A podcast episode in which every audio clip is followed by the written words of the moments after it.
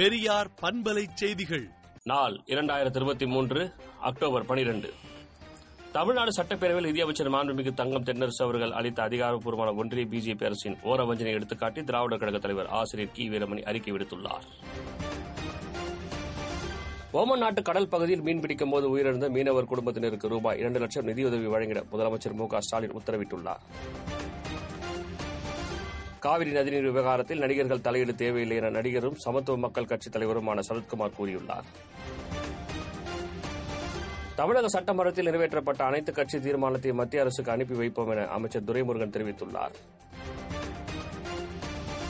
Madurai Singapore இடையே வருகிற இருபத்தி இரண்டாம் தேதி முதல் தினசரி விமான சேவை இயக்கப்படும் என்று ஏர் இந்தியா எக்ஸ்பிரஸ் நிறுவனம் அறிவித்துள்ளது.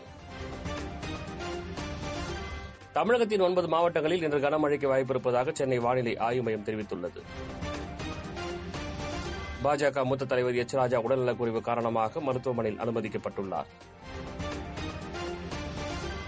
ஆசிரியர்கள் சங்கங்களுடன் பேச்சுவார்த்தை நடத்த எப்போதும் தயாராக இருக்கிறோம் என்று அமைச்சர் அன்பில் மகேஷ் பொய்யாமொழி கூறியுள்ளார். ஜனவரி ஆறாம் தேதி கோவை மாநகரில் அடுத்த மாநாடு நடைபெறும் என முன்னாள் முதலமைச்சர் ஓ பன்னீர்செல்வம் தெரிவித்துள்ளார். பீகார் ரயில் விபத்தில் பலியானோர் குடும்பத்தினருக்கு பிரதமர் மோடி இரங்கல் தெரிவித்துள்ளார்.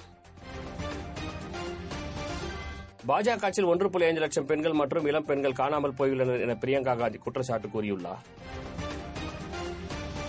மருத்துவ பரிசோதனைக்காக மருத்துவமனைக்கு சென்றபோது தப்பி ஓடிய போக்சோ கைது பிடிபட்டார். அடையாளம் தெரியாமல் இருக்க மொட்டையடித்துக் கொண்டார். தமிழ்நாடு ஊராட்சி செயலாளர்கள் சங்கம் சார்பில் திண்டுக்கல்லில் ஊராட்சிகள் உதவி இயக்குநர் அலுவலகத்தில் மனு கொடுக்கும் போராட்டம் நடைபெற்றது.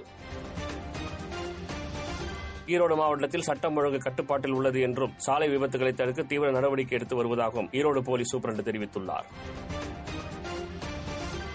நாகர்கோவிலில் எஸ்டிபிஐ கட்சி சார்பில் ஆர்ப்பாட்டம் நடைபெற்றது.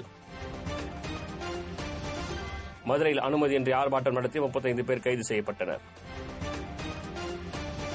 ஈரோடு திருச்சி எக்ஸ்பிரஸ் ரயிலை காரைக்கால் வரை நீட்டிக்க வேண்டும் என்று கோரிக்கை விடுக்கப்பட்டுள்ளது. திருச்செந்தூர் டாக்டர் சிவந்தி ஆதித்தனார் உடற்கல்வியியல் கல்லூரியில் சிவந்தி கோப்பைக்கான கிரிக்கெட் போட்டியில் ஆதித்தனார் கல்லூரி வெற்றி பெற்றது. காசா எல்லையை ஒட்டியுள்ள இஸ்ரேல் கிராமத்தில் ஏழாம் தேதி நடந்த தாக்குதலின் போது சுமார் நாற்பது குழந்தைகள் கொல்லப்பட்டிருப்பதாக செய்தி வெளியாகியுள்ளது. ஐநா மனித உரிமைகள் அமைப்பில் இடம்பெறும் ரஷ்யாவின் முயற்சி மீண்டும் தோல்வியடைந்தது. விடுதலை நாளேட்டை விடுதலை டாட் இன் இணையதளத்தில் படியுங்கள். பெரியார் பண்பலை செய்திகளை நாள்தோறும் உங்கள் செல்பேசியிலேயே கேட்பதற்கு எட்டு ஒன்று இரண்டு நான்கு ஒன்று ஐந்து இரண்டு இரண்டு இரண்டு இரண்டு என்ற எண்ணுக்கு பெரியார் எஃப்எம் நியூஸ் என்று வாட்ஸ்அப் மூலம் செய்தி அனுப்புங்கள்.